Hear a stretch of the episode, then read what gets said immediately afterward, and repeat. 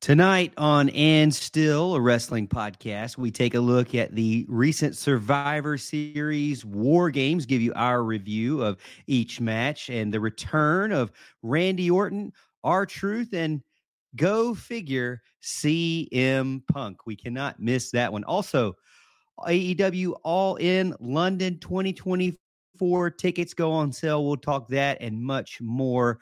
But Timekeeper Ring Welcome to the And Still a Wrestling Podcast, your weekly podcast covering the latest in the world of professional wrestling.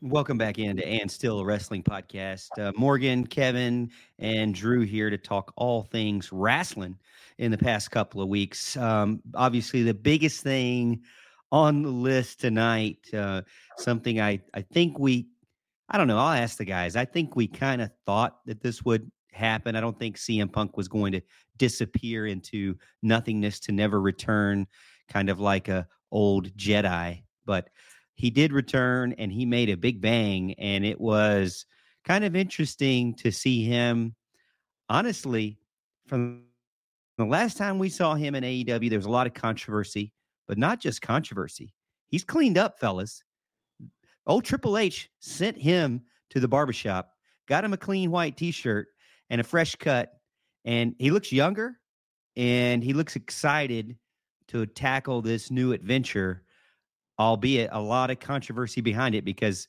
you know nobody really thought he would go back, especially with Triple H running things.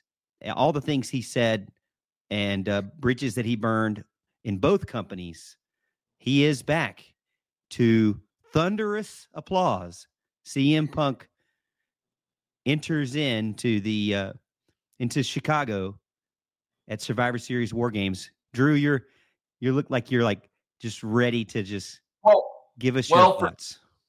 For, for starters, I've been it's like calling this shot for like what months now. That it's like I knew he was coming. It's like the second they started making all the hints, all the you know references, I was like, that dude's coming back. You know, the WWE. They got him locked down. But it's also the fact of how you just gave the intro there for CM Punk. It, it it's definitely at some point here we got to hear that. well, well, well, look who's come crawling back to the E.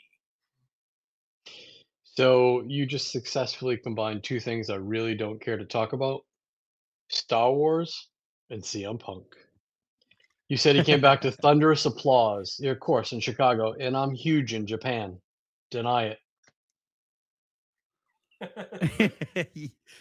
Yeah, I, I, can't deny it. I don't have any video of it, but uh, I mean, you, you know, you say it, and, and I believe it. That's what the Oracle does. Speaking of voice, you're not going to give us your thoughts, your real thoughts at all on it. Listen, where are we going to be in three months, six months, one year?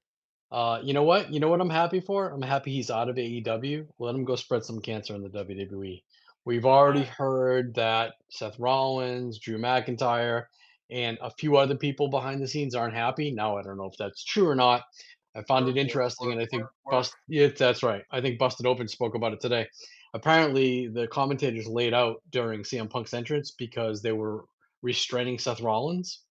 I don't know if there's truth behind that. There is some footage of two of the guys, uh, Michael Cole and uh, Neck Tattoo, holding back Seth Rollins. Uh, apparently, Seth wanted to go after CM Punk. What I understand how it was how when all went down was no one was smartened up until the main event. Before they went out for the main event, they said, "Hey, lay out.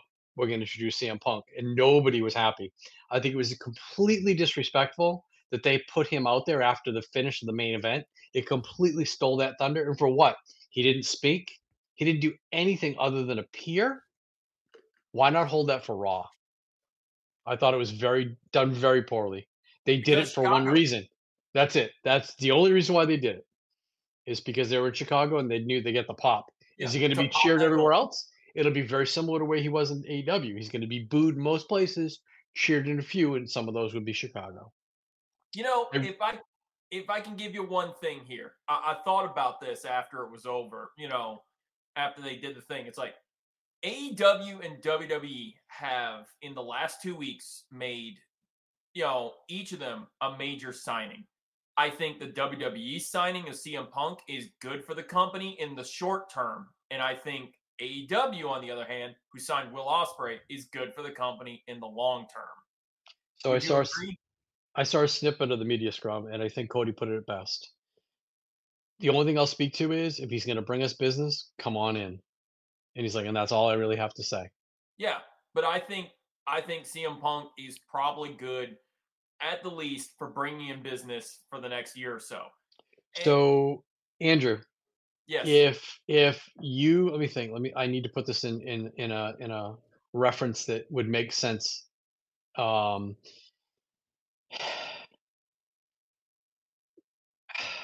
I don't know if I can I can think of something on the fly, but basically you're bringing in someone who's a known issue, and and it's only to pop a rating, and how long is that going to be good for? You know, eh, I'd like to know what the terms are. I'd like to well, know what in the contract there is. I mean, first well, of all, H is not going to feel feel physically threatened by CM Punk in any stretch of imagination. But knowing his track record, don't you have something that says hey man, if you cause problems, you're the fuck out of here. I, I do wonder about that because I was thinking that too when I watched the media thing with Triple H, where he's sitting there like, it's been 10 years since he's saying we're we're different people from who we were 10 years ago. And you know, I immediately thought I was like, no, six months ago, this dude was causing a whole bunch of problems in AEW. CM Punk is worse than he was 10 years ago. Morgan, what do you got? Well, I will uh, throw this in there. Mike Johnson of the PW Insider reported that he was told by those within WWE that there was a consensus among the talent and the staff and the higher ups that, as you mentioned, Kevin, that it was okay to have him there if he brings in more money and he enhances the environment and the ticket sales uh, of the events, and everybody can get along for more money. Um, but However, it was noted that with that optimism also came the caveat or the request that he not cause problems and make everybody crazy. Now, I just don't see how that's possible. Now, I do feel like that he has a better chance of making it in a much more organized and professional and long-standing company and also now a company that's part of even bigger company so it is the corporate giant i think he has a better chance there especially since he's surrounded by dudes that i do believe he respects a lot more than the dudes he publicly criticized in AEW. So I think he has a better chance. Um, but that is one stipulation there that that we will be monitoring for probably the next, uh, well, as long as he's there. Anybody want to take bets on what that is? You know, I haven't paid too much attention because honestly, I really, I don't really care. I thought we were over talking about him. He is more of a spectacle than he is an uh, he is an attraction at this point, in my opinion. He can still go, but he's fragile. He broke what three times in a year in AEW, year and a half. I think he had three injuries in a year and a half. I think I think Stevie Richards has the best slant on it. He was in WWE left.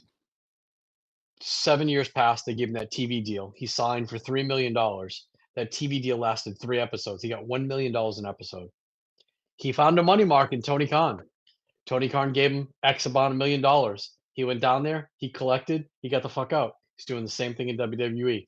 So on a money perspective, CM Punk's pretty damn smart whoever's going to pay him, he, he goes to work for, pisses those people off and leaves. I think it's a smart ploy, but I just, again, I don't see what he brings to the table. What he brings to the table, in my opinion, does not offset the disruption that he causes behind the scenes.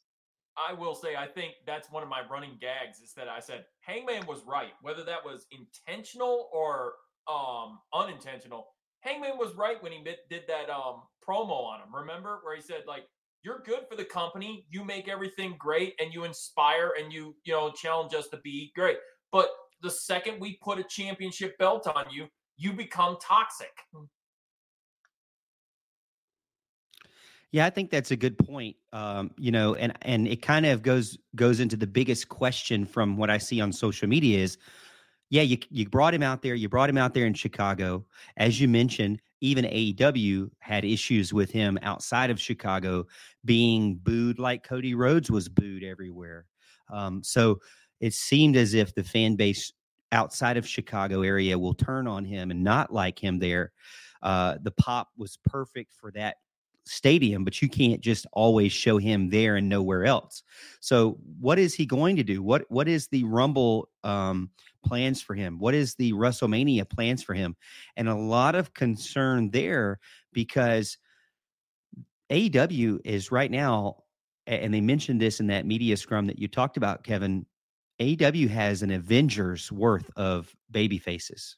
I mean, and those guys have their following, they have their chants, they have their t-shirts, and they draw in viewers and people in seats. And those those five guys that were in that War Games match on the babyface side, they didn't need CM Punk to fill that stadium at all. AEW probably did, and we see that they're suffering now because of some of uh, you know lack of top talent like like CM Punk. But WWE really has a collection of guys that can hold their own. And so, where does CM Punk fit in all this? Other than just being a cheap pop, as Kevin has already mentioned, I mean, that makes a ton of sense. But where does he fit? You're not going to put him against Roman. You're not going to put him against Cody. You're, you're not going to really destroy your WrestleMania or your Royal Rumble ideas. So where does he go? So as we record this, it's 8:57 on Monday evening. Are either of you watching Raw right now in the background? I've got it playing. My guess is they towed him out at either nine o'clock or ten o'clock to pop that hour rating. I don't think they'll do it as they go off the air because I don't think that the rating value of that rating at eleven o'clock over the overrun is worth it. I think it's a nine o'clock pop. So we got two minutes to see if they part, card him out. Oh, um, you to answer real quick, if I may, to answer his question is like, what are they going to do with CM Punk? It's like, do they have a plan? It's like, yeah, they do. It's called Night One Main Event of WrestleMania.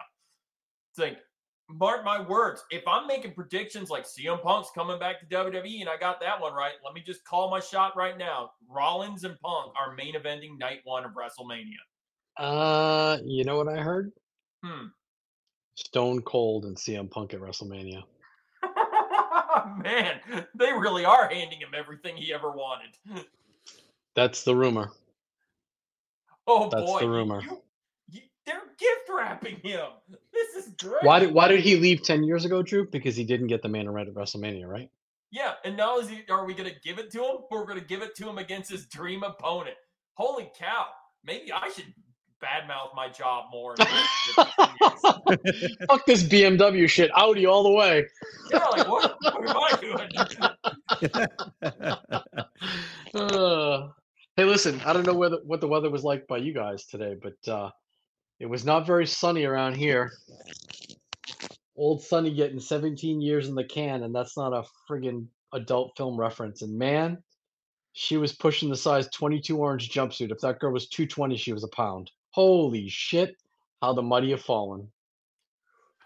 That's why I remember you saying something to me. It's like it's like shouldn't we be making more jokes about this? It's like it's kind of hard to joke about the fact Sunny killed a man. She went yeah. on a drunken stupor, got behind the wheel, and killed a guy. If I'm not mistaken, I believe this was her seventh arrest, and this one stuck. Not for just Dewey. She had aggravated assault, attempted murder, uh, she's had all kinds of crazy shit, but this one stuck. 17 years in the can. Uh, and listen, she's gonna go peacefully to jail. It's like, let's uh, well, she's incarcerated going. now. She's not. Yeah, now she's going to prison. She's out of jail. She's going to prison. So, seven, 17 years in the can. Uh, and then I'm gonna bring back the reference. Um, if anybody ever listened to um, uh, uh, Box of Gimmicks, what the hell is it? Uh, something to wrestle with. Bruce yeah. Prichard coined the phrase "she pooted," and boy, Nick Wayne's mom was pooting the other night. There it is. Oh, I was no. there like he's gonna somehow transition from this sunny thing to Nick Wayne's mom. Come on, uh, no restraining go. order on Nick Wayne's mom, man. Whew.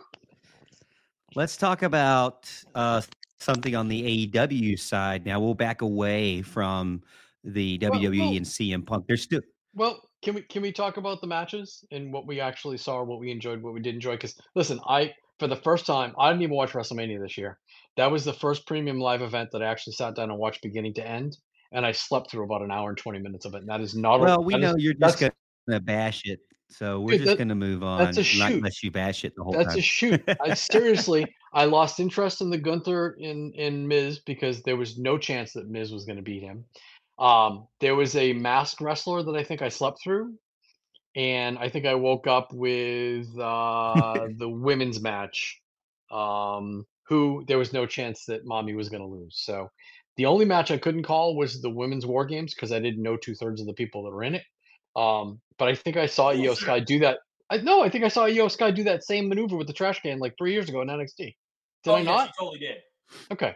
So it was it was a show, no doubt about it. My biggest beef was the fact that the finish of the men's match in which the kid from NXT, what's his name?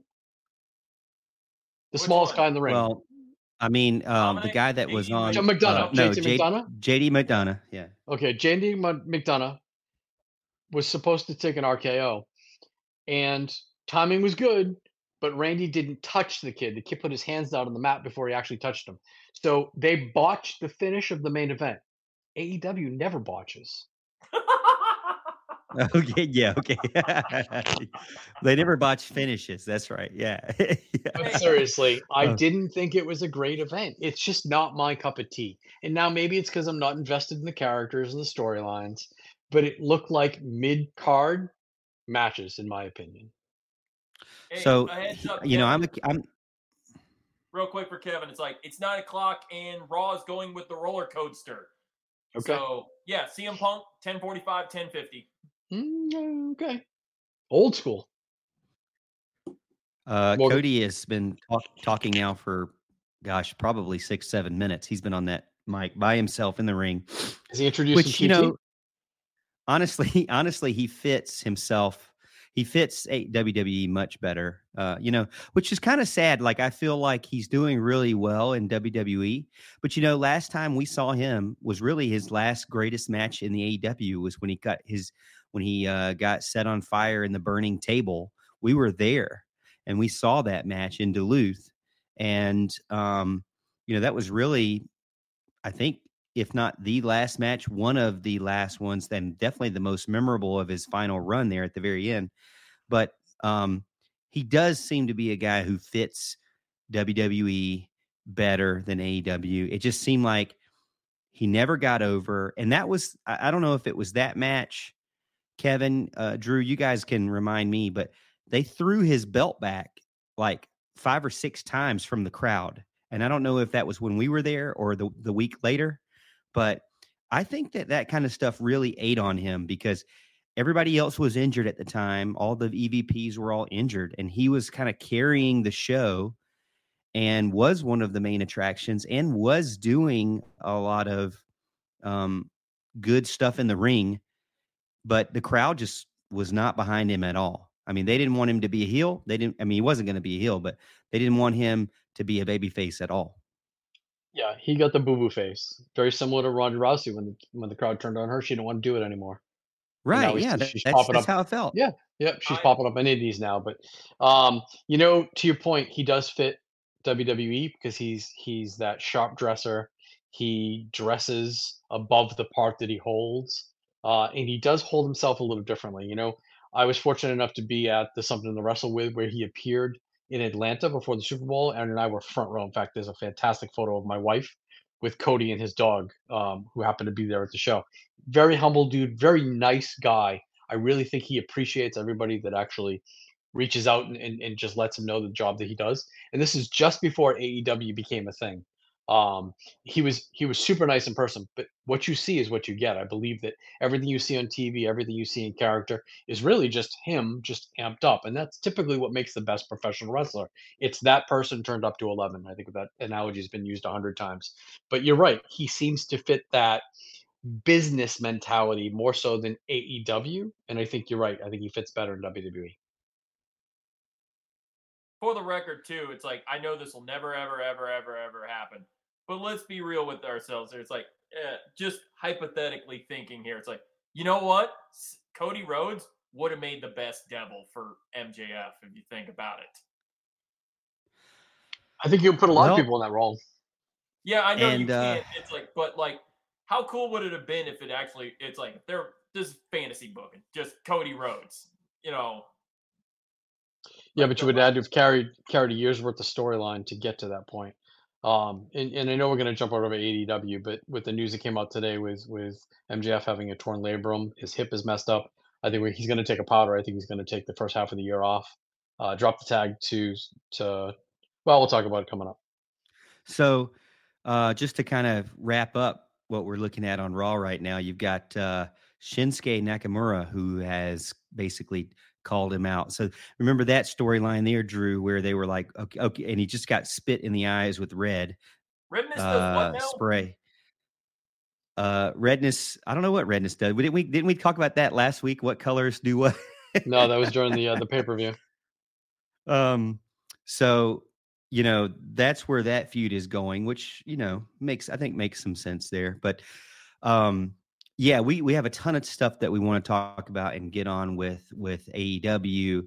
Um, before we do that, though, just to kind of go over the matches from Survivor Series War Games, you've got you mentioned the masked guy, whoever you didn't know who it was, Dragon, Lee. Dragon he was Lee an and AEW Sa- guy. and and Santos Escobar.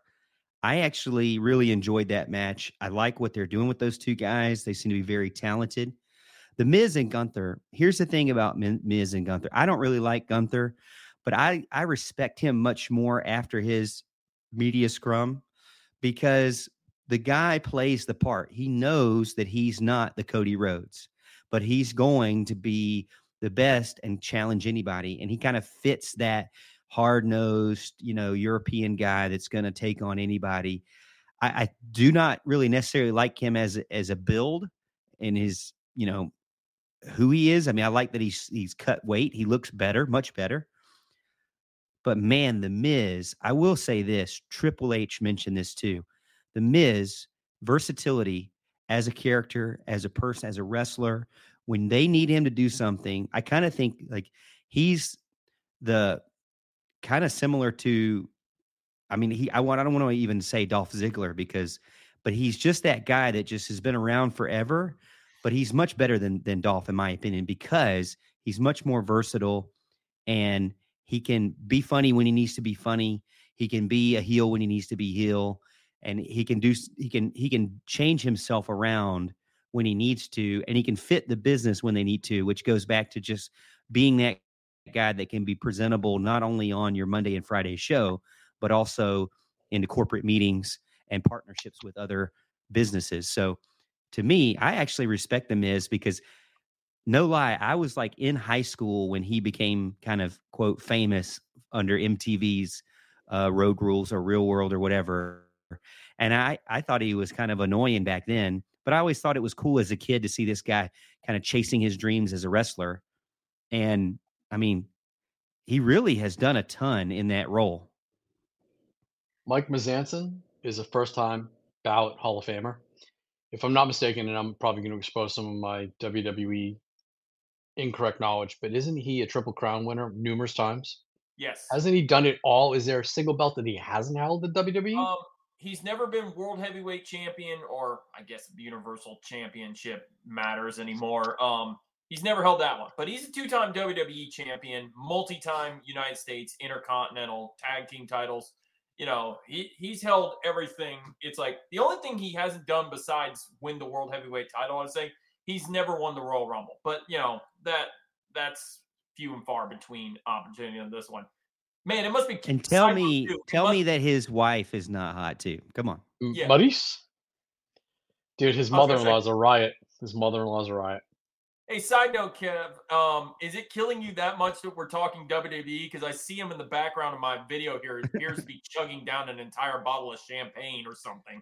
Uh, it's Pellegrino. I only drink the finest sparkling water.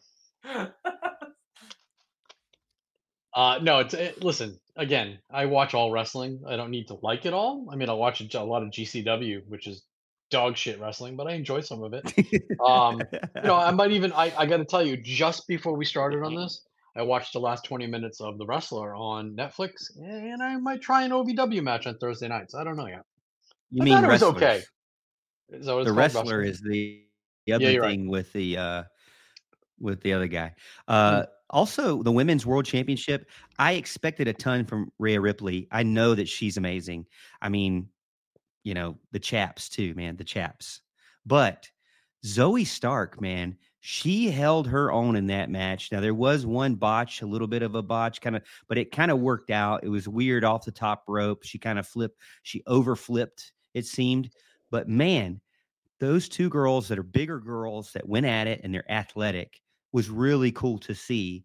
And then you switch to the women's war game match, absolutely stacked. I mean, we already know Charlotte Flair, Belair, Becky Lynch, and this new girl that I don't know anything about, Shotzi, seemed to be pretty, pretty good. Honestly, she held her own as well. Then you got Bayley and Asuka, Kairi Sane, and Iyo Sky.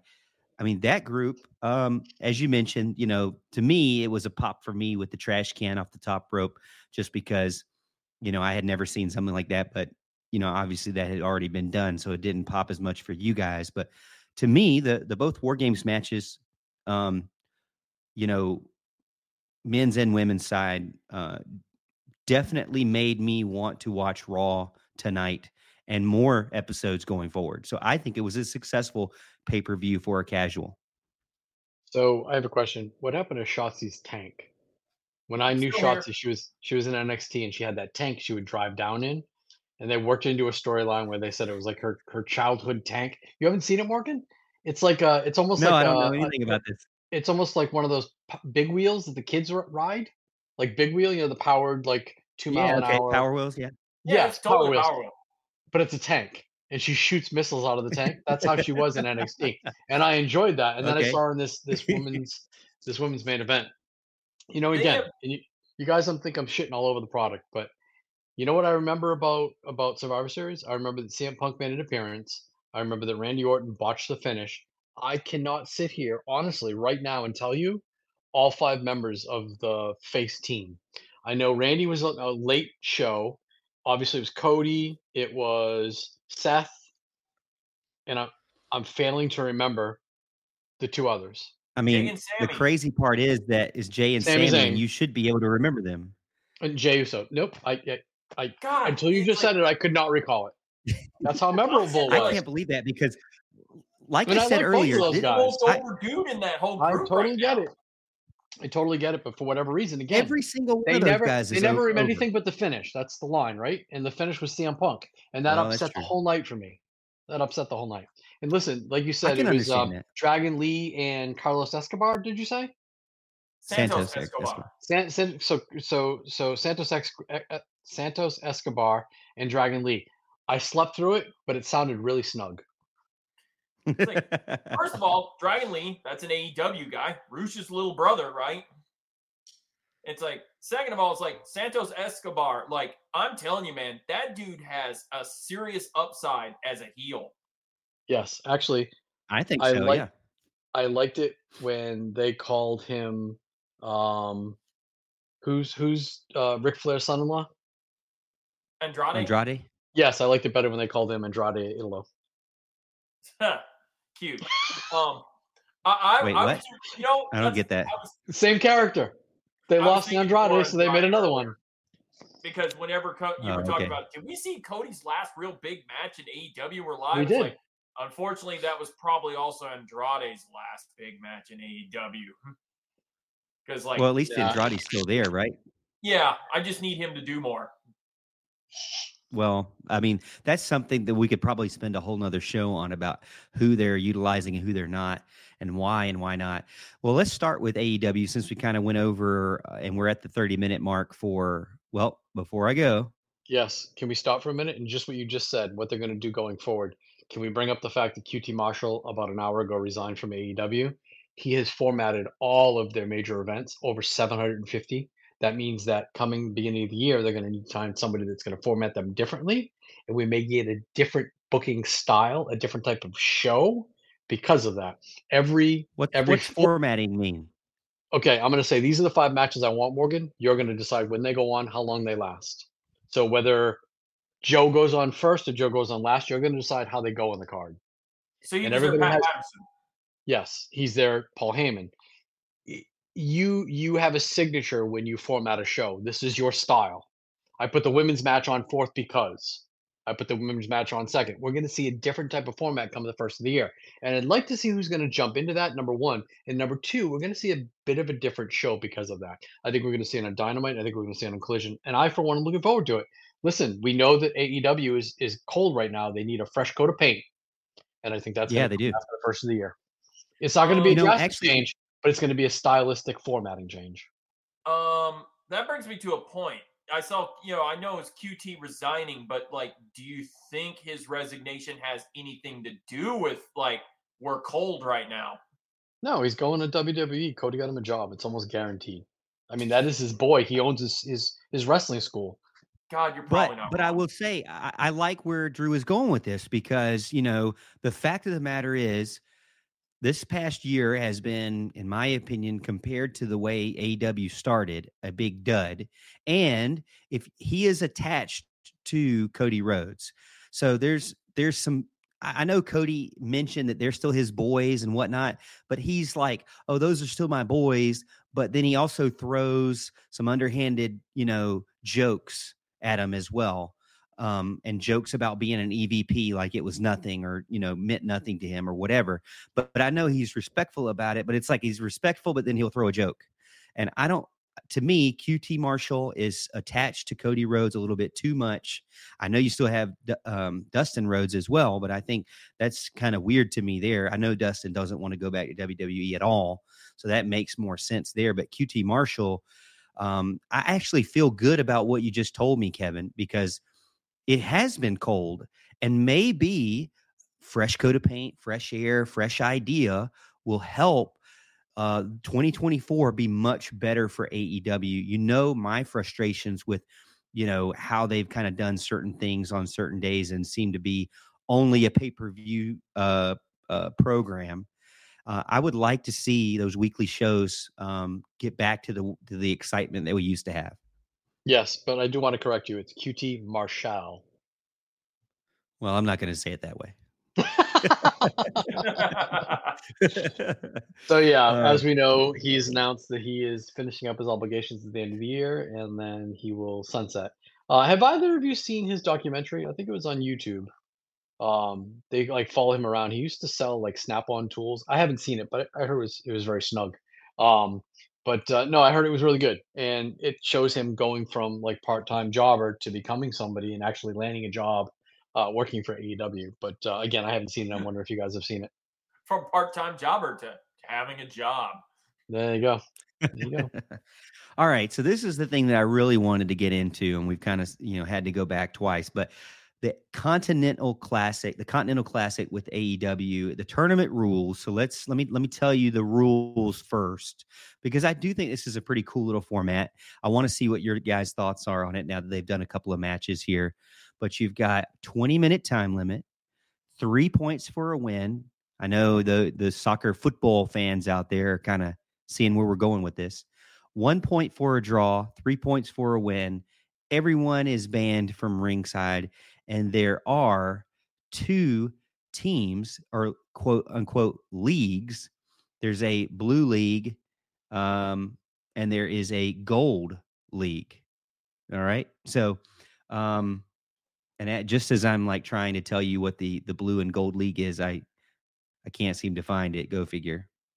But um, let me see if I can pull it up. The blue and gold leagues. Do we have? I Oh. know the gold league.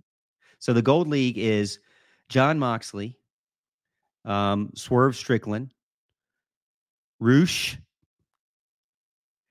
Mark Briscoe, Jay Lethal, and Jay White. Um, I, I have an old list, so it doesn't show like who's won or lost so far. But what's your thoughts on that gold league group?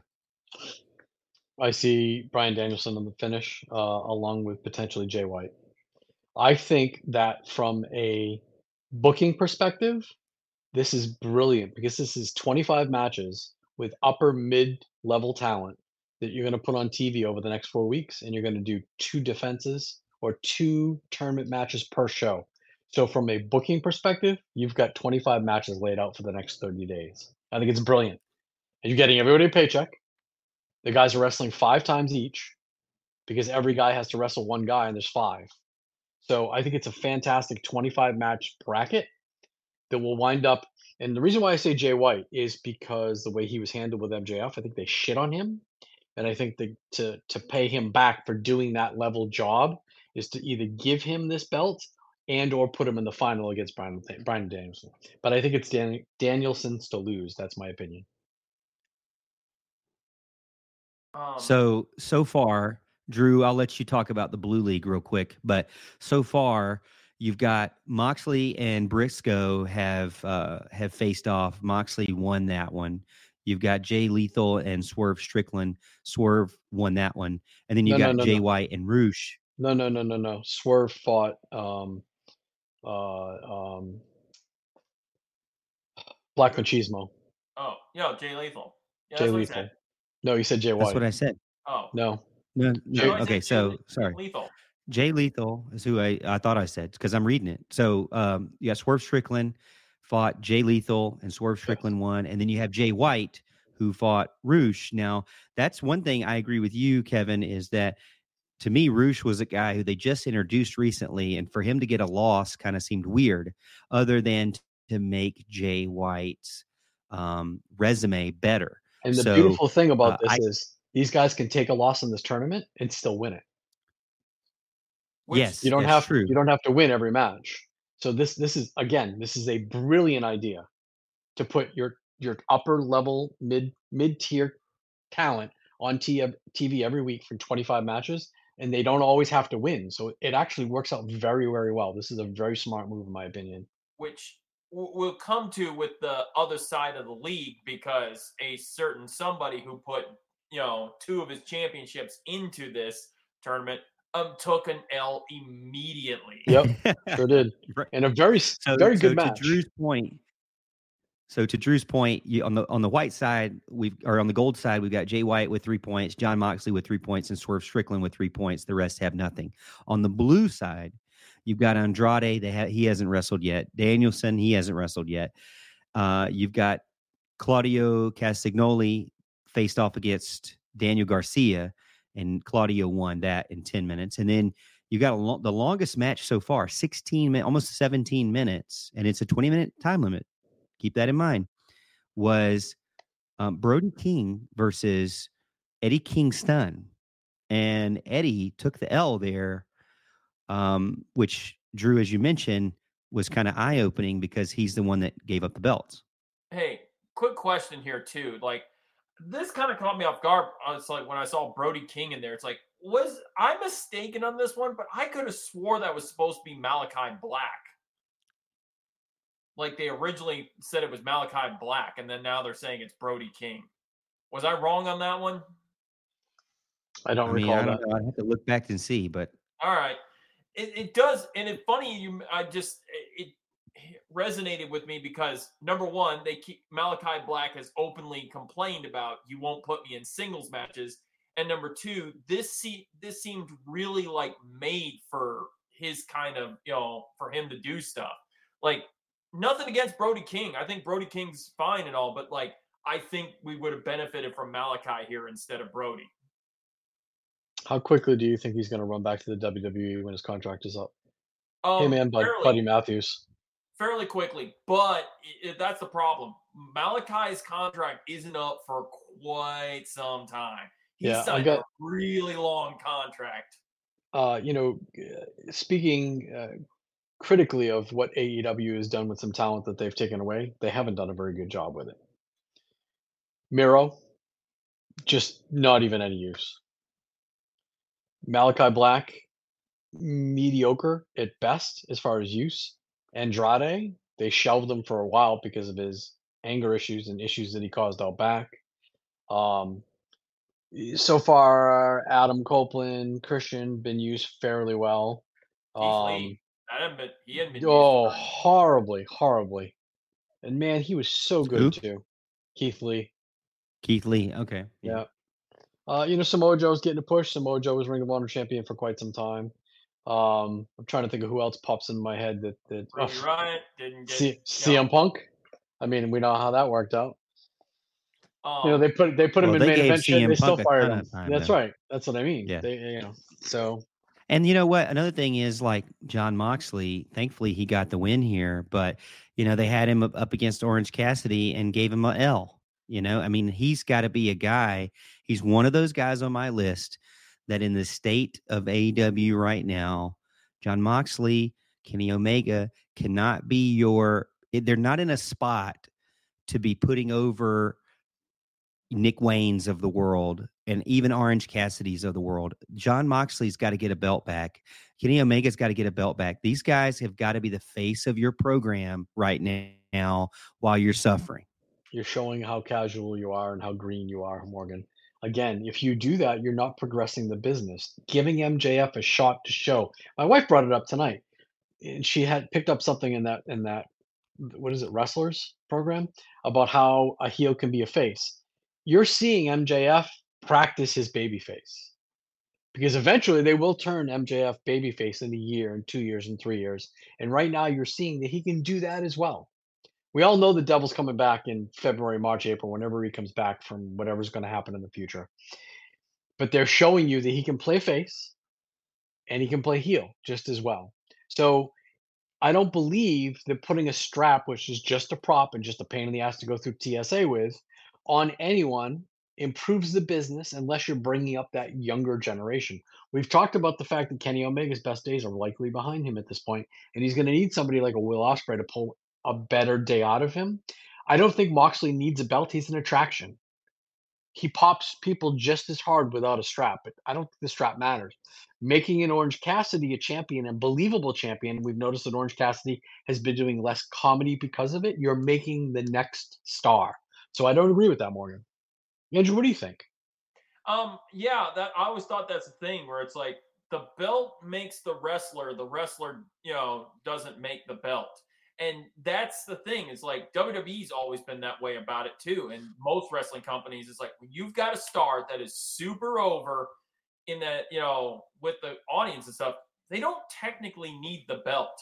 Like, you know, guys like that was the whole point with like, you know, certain wrestlers like Steve Austin. The Undertaker is a great example of that. And re, you know, Undertaker never needed the belt. You know, Undertaker was Undertaker. You know, you came to see the spectacle and you know Undertaker wrestle a match, and you didn't care whether he was champion or not. To that point, they created the streak, which was technically the same as having a belt, right? Yeah. Um, So and that's what I'm saying. Like Austin's another example. Austin never need. It's like it was Austin and Rock. They never needed. It wasn't about them having the belt. It was about them chasing the belt that made for you know quality TV. And we all know it's the chase that people want to see. Yeah, it's the chase. 100% on that. It's like there's going to be a point here soon, especially with how he is, where MJF isn't going to need the title. You know, he's going to be MJF. You're going to tune in to see MJF, you know, because he's the upper echelon. And for AEW right now, yeah, Mox is in that position where, like, and I would say Bryan Danielson's in that position too, where like they don't need the title. You Yeah, you he- come to see them do their thing. Danielson's issue though is he can't stay healthy. That too. It's like, well, let's face it. He's been fragile since what, 2014, 2015. Dean, we're lucky to have him now as we do, and we'll Yep. take what we can get. Bonus time.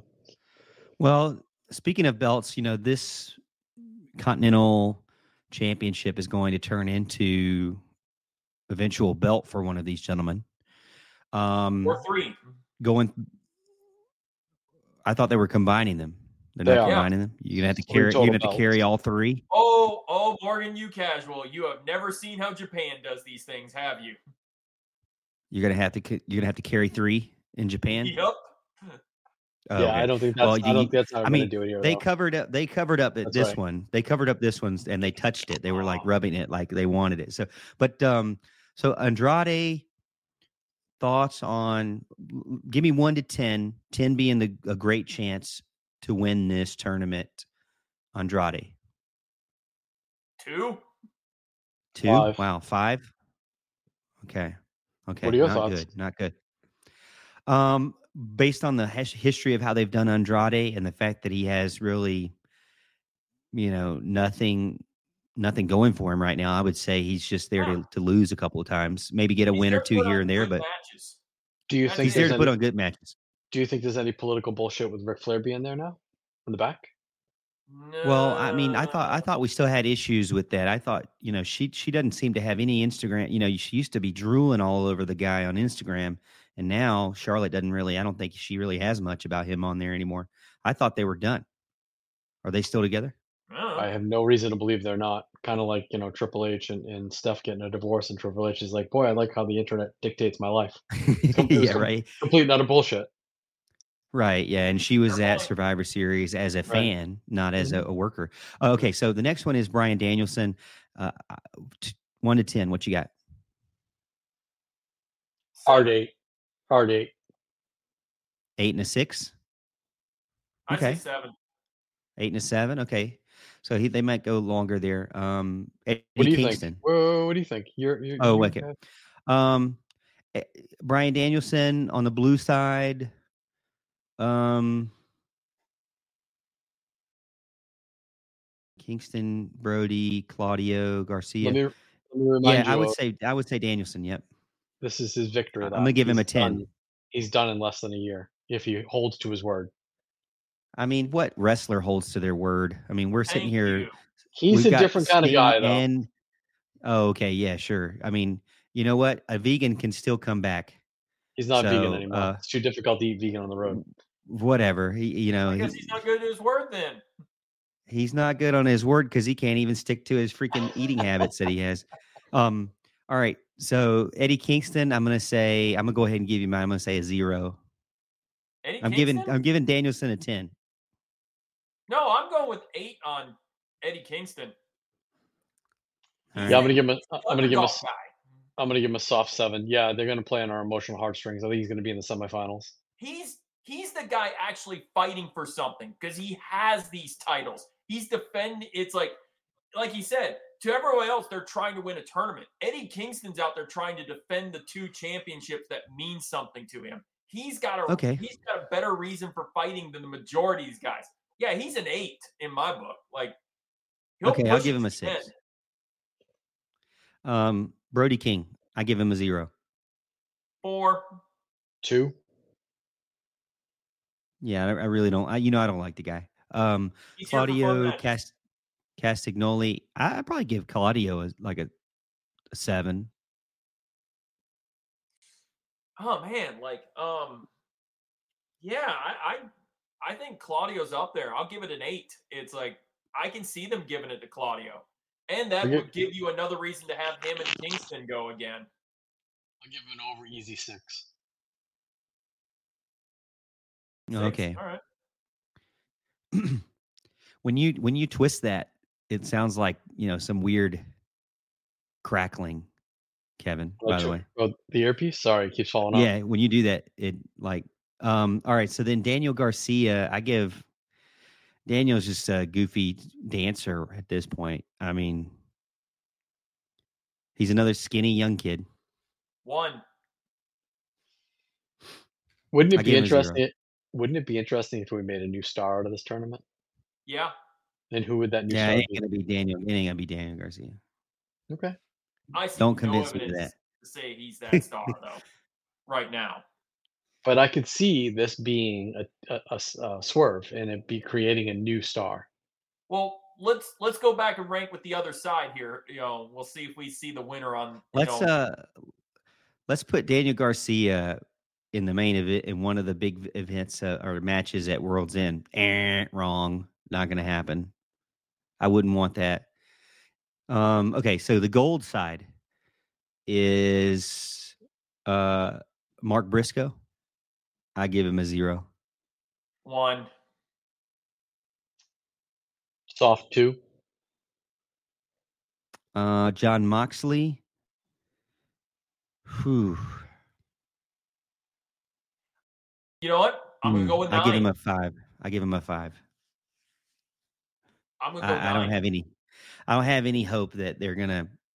like, You guys just convinced me he doesn't need a belt. So No, yeah, but Kevin convinced me of this earlier, um, months ago, where like he said when they gave him the international champion uh chip, the the point he said like I can see Moxley being that guy who takes a belt, go becomes an ambassador for the company, zips around, you know, the con you know, from Japan to the other countries defending this, you know, championship belt. And I was like, if this belt comes with a heavy amount of responsibility and exposure for AEW, yeah, I'll go nine. I see them giving it to Mox and making Mox that ambassador guy for AEW.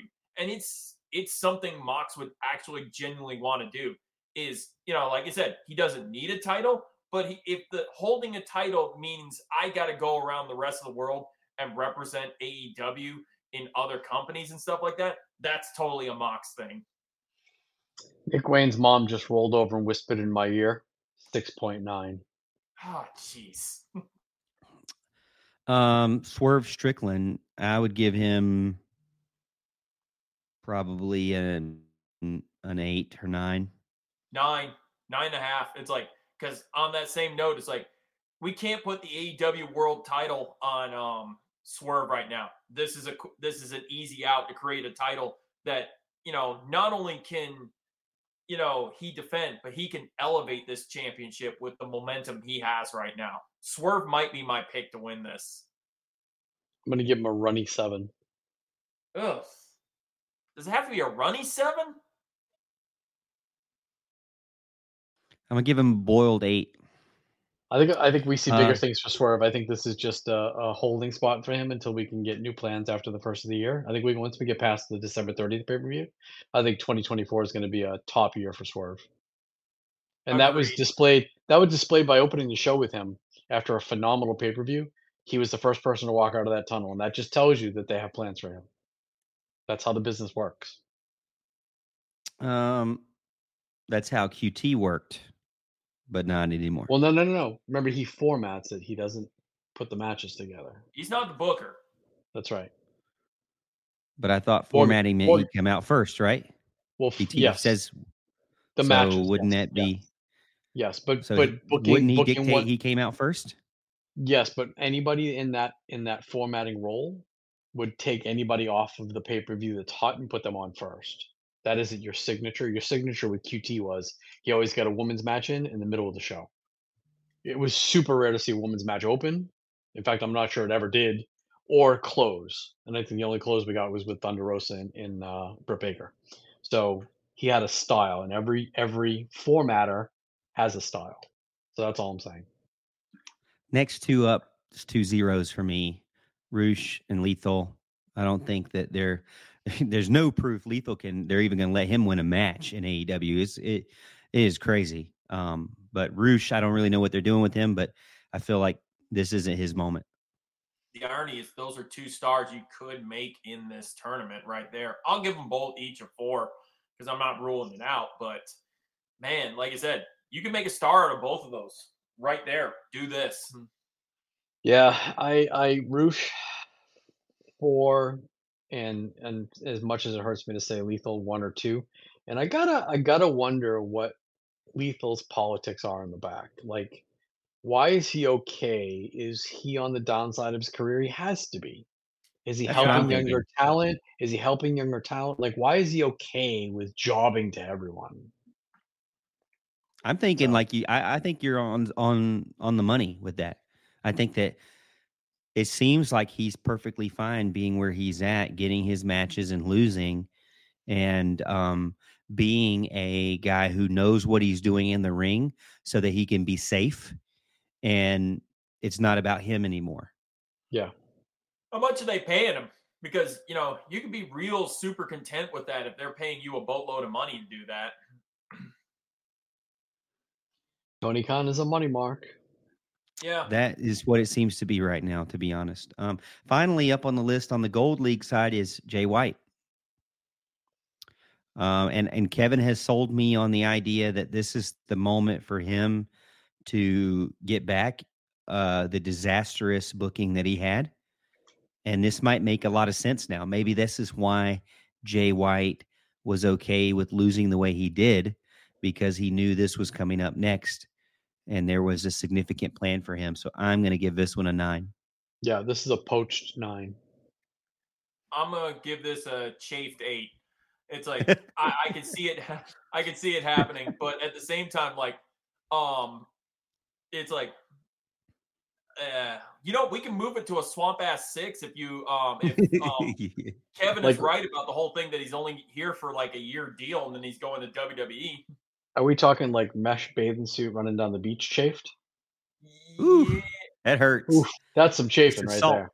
The salt That's air. some chafing. Oh yeah, that's some chafing. Yeah, I think Jay White. It, it, I think it's going to come down to Jay White and Daniels, and I think that Jay White has has more than a fifty percent shot of taking this whole thing, just because the way he was shit on in the MJF program. all right, that's So fair. That's really our tournament overview of the Continental uh, Classic.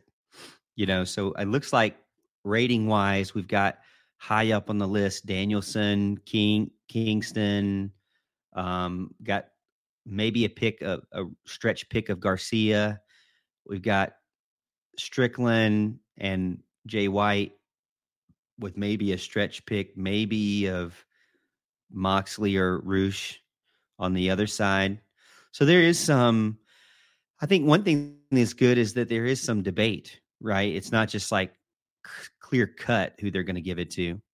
Um, so that helps, and and it it kind of helps me out as well because as Kevin mentioned, I have been longing to see these guys that I think are their top talent wrestling for something, not just putting over, you know, young skinny guys. Uh, and this is an area where they can wrestle for something.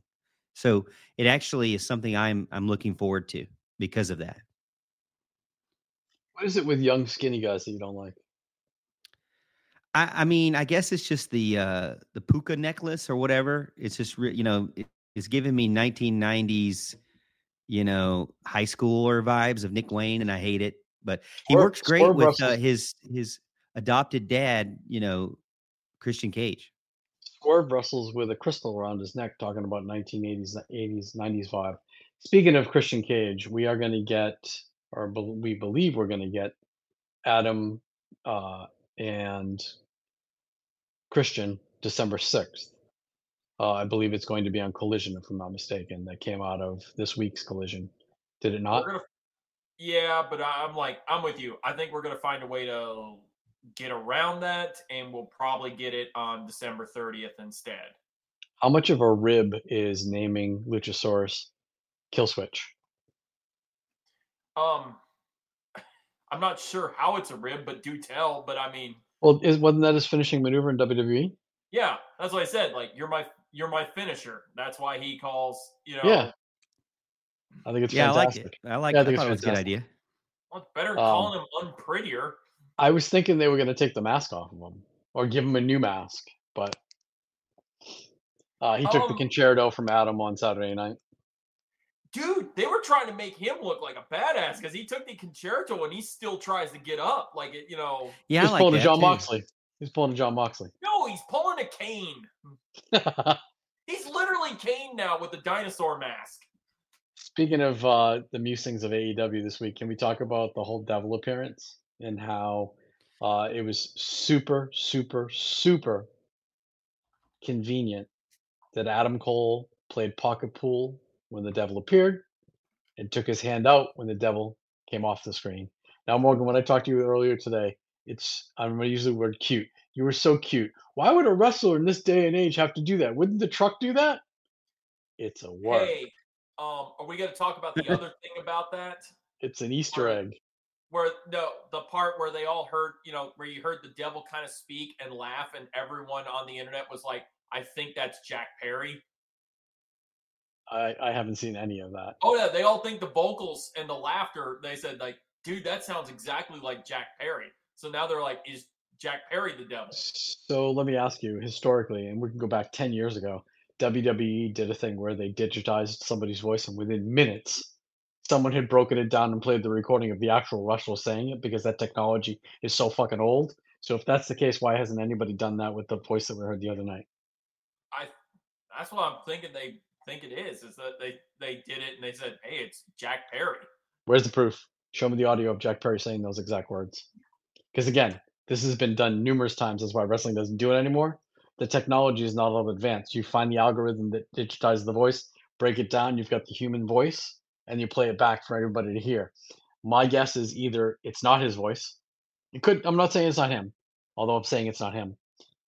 But if that was the case, it would have been on the internet in 20 minutes. Some geek in his mom's basement would yeah, I have, agree. would have played that back by now, and it would be out of the bag. So that would be a boo boo face on AEW for even thinking of having the actual person record the voice.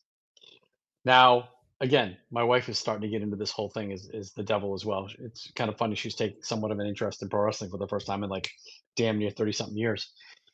We've never seen the devil from the waist down. So if Adam Cole is legit hurt, and I think it's a 50-50 shot at this point that he is legit hurt, but I think it's 99% now that we know that it's not CM Punk. Adam Cole, 1% Tony Khan, and I think it could be a schmoz, but I think we're going to get the payoff in December 30th. But I truly believe that it's Adam Cole 99%. Yeah, I think it's Adam Cole. I mean, Tony Khan would be kind of funny, but um, if it, It was be- Jack Perry, that would be a disaster. Yes, I, I agree that I think everybody involved would know that if they introduced it as Jack Perry, it, it would get boos. It, that would be a death knell for AEW for the first half of the year. They would have a very difficult time overcoming that that decision. That's my opinion. Um, but like I said, if it's Adam Cole, where do we go? If he's really hurt, where do we go? Is it so disturbing that it's Adam Cole that he causes a schmoz and Samoa Joe rolls him up? I can see Samoa Joe beating MJF December 30th, especially considering what came out today with MJF having a torn Right. labrum. I think it makes sense and it's playing into the hand. But Morgan, as you learned from that program on Netflix, you can't always script reality. People get hurt. Things happen.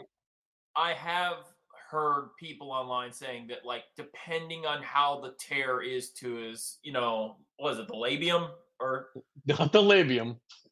yeah, let's go with that. It's like I don't know what the damn dyslexia, but we're towards labia. you need to Morgan, you need to put that on the headline of the podcast. MJF towards la- labia.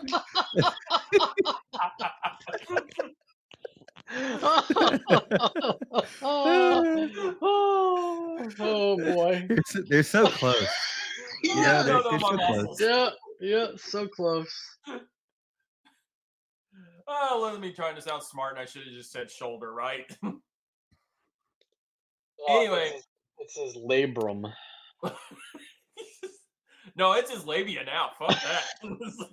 We're we're going. Anyway, the the the story I've heard is like with depending on how serious it is, he could get away with just like physical therapy and still be good enough to go, you know, with no questions asked on the 30th. But I mean, if he tore his labia, then oh god, he's he's in serious trouble. Did the same guy that told you that was Jack Perry's voice that they recorded? Is he the one that's telling you that uh, he doesn't need surgery? Uh, no, actually, believe it or not, uh, one of the one of the people that was saying it was Crowbar. Oh yeah, he's relevant. it's like, hey man, Crowbar's probably fucked up enough of his muscles to know what is and isn't, you know, uh, gonna put you on the sideline. Well, to to be fair for you, Drew, um, going back to that, um, labium and labrum, they're both very close to each other on an insect, uh, and they're not. It's not the same. So you know, you it's easy to Oh, get great. confused if we were talking about an insect. So um, you God, know, but need- anyways, uh, I need Morgan. so- I need you in my life. uh, It's like more often for every time I fuck up the word wrong, and you come up with a reason of how Drew could have fucked that up. no, you know what? I mean, you know, the recovery depends on many factors for MJF. It looks like if they do get get surgery, I mean, they could fight through this four to six weeks if it reattaches itself to the bone. Once it does, then it, it takes another four to six weeks to get back to full health. So uh, you're talking eight to 12 weeks here. Uh, it's a big blow for your top guy right now. uh, it kind of goes back to what Kevin was saying of if there's any moment where you need to move on to Samoa Joe and give him finally, finally give Samoa Joe a the championship belt of a of a decent promotion, you know, uh, this would probably be it in on December 30th. Here's a challenge, and I want you to think about this before you respond. You have the pencil. You know that MJF is going to need to take time off, but you know December, January 1st, 2024, he is a quote unquote free agent. How do you book him now, knowing that he's not going to be able to wrestle for a short amount of time, and you're going to still keep that story fresh? And the fact that he could jump to WWE, even though I fully believe he's under contract, the storyline says January 1st, 2024, he is a free agent in which he can negotiate with WWE. How do you keep that story alive knowing he's not going to be able to wrestle on TV? I got an idea. Well, that my first thought was like, if he's going to actually need shelf time, the blow off. If, if we're going to talk like the blow off of the devil angle, maybe we don't even blow off the devil angle at you know World's End. Maybe it's like if you're going to put him on the shelf, honestly, with those stories they've been trying to tell, that should be Wardlow. Wardlow should maybe be the guy that interferes in the um, Samoa Joe MJF match and just obliterates, you know, MJF and causes him to lose the top. Because that was MJ that was Wardlow's thing. I'm going to screw up everything for you and I'm going to strike at a moment where it matters the most and you least expect it. And then, you know, you could still have, you know, MJF on TV just with the fact that you've argued Wardlow injured him do you run the chance of losing interest in the double angle if you don't pay it off in December 30th? No, if I don't know, man. If you could add layers to it and you know make it that the devil is actually trying to aid MJF as opposed to hinder him, you could maybe still keep it going for a minute. Okay. Morgan, what would you do? What I would do is I would have the devil distract us, MJF, and um, I like the idea of, of Wardlow, but I think that I think that you would have the devil distract MJF. I think you could have the devil be Adam Cole, and um, my idea would be that he would you wouldn't have to really talk so much about his injury, but you could say something along the lines of because because MJF has been so, you know, like you're my best friend kind of thing with Adam Cole.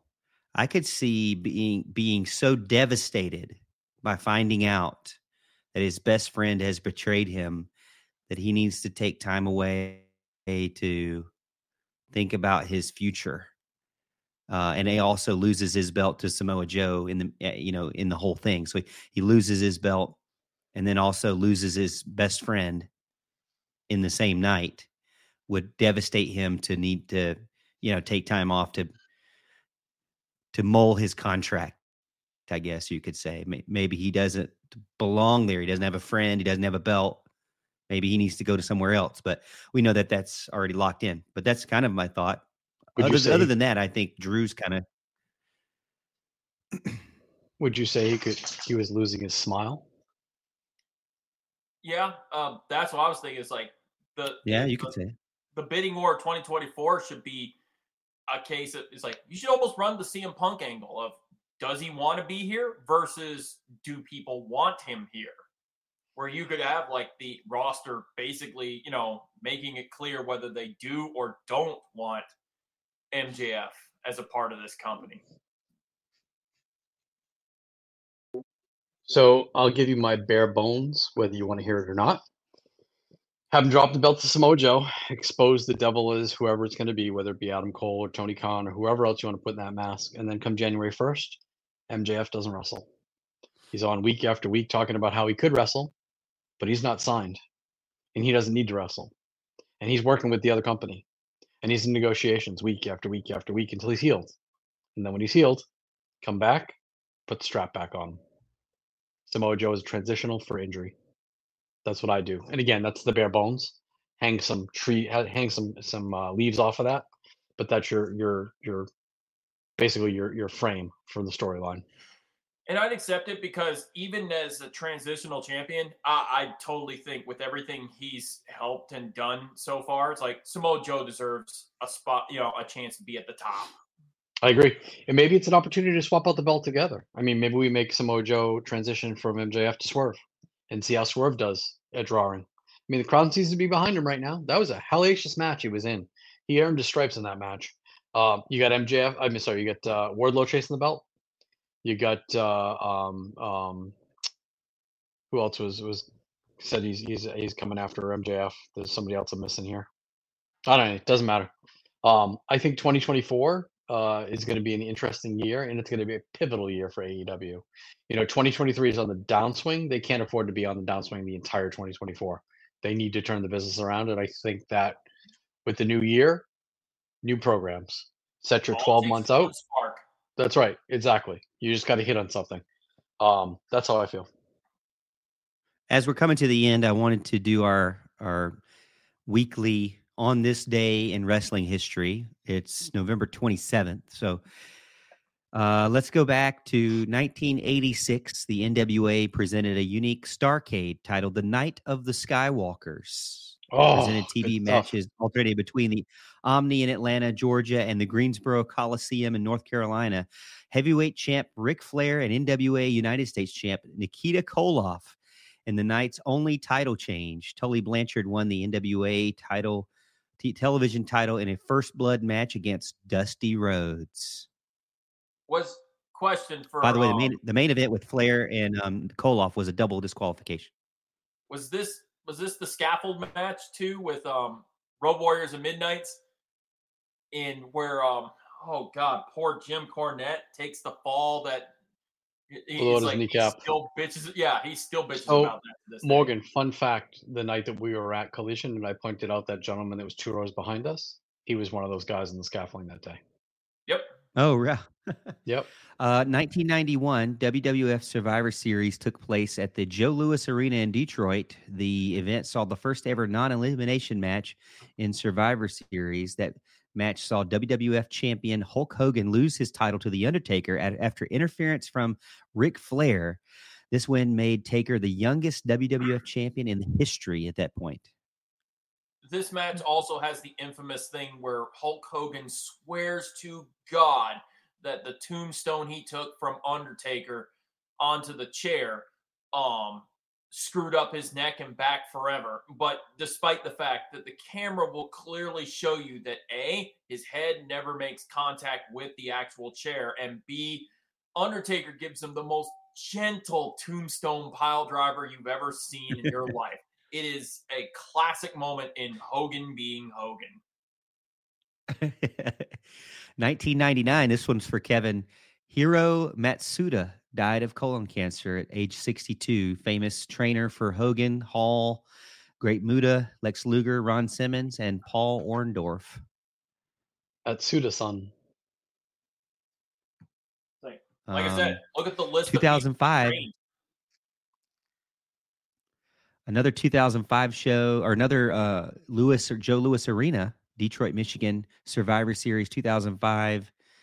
Uh Batista, Rey Mysterio, JBL, and Bobby Lashley and Randy Orton defeated Shawn Michaels, Kane, Big Show, Carlito, and Chris, Chris Masters. I got a picture with Chris Masters, by the way. He's still, I randomly saw him on Instagram. He's, uh, he's doing like, I think I, sh- I texted this to you guys. He's doing like, you know, bingo halls now. Well, that's the indie life. Yeah. Also, heads up, if you really follow him or listen to him in any of his, you know, interviews and stuff like that, Chris Masters is a great human being. Did he have you? Did he have you in the master lock in that photo? No. Oh, wait, him. I told him to do a, um, uh, you know, I told him to show me his bicep. I, so I met him when we were in Baghdad eh, when I was overseas with the army, and I told, I asked him. I also have a picture of MJF or uh, not uh, MJF, CM Punk. Cena. CM Punk was uh, CM Punk was there. John Cena. I got myself with John Cena. Undertaker was there. Shelton Benjamin. Shelton Benjamin, great guy too. Stayed late. Undertaker stayed late.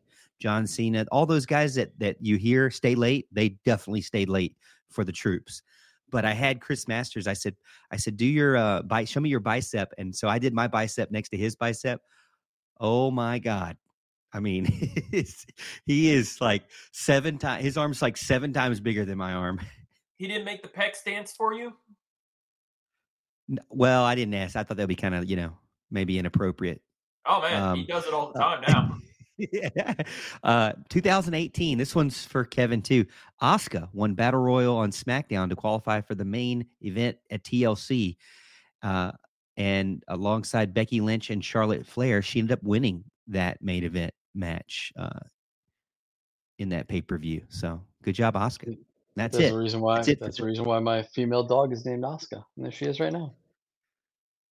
All right. Well, thank you guys. It's been a good show. We we talked about a lot, lot of good things. Uh, hope you enjoyed it if you're listening here, and uh, we will see you next week. I don't know. Is there? There's not any big pay per views between now and then, right? But um, we will have a couple of shows, more shows of CM Punk.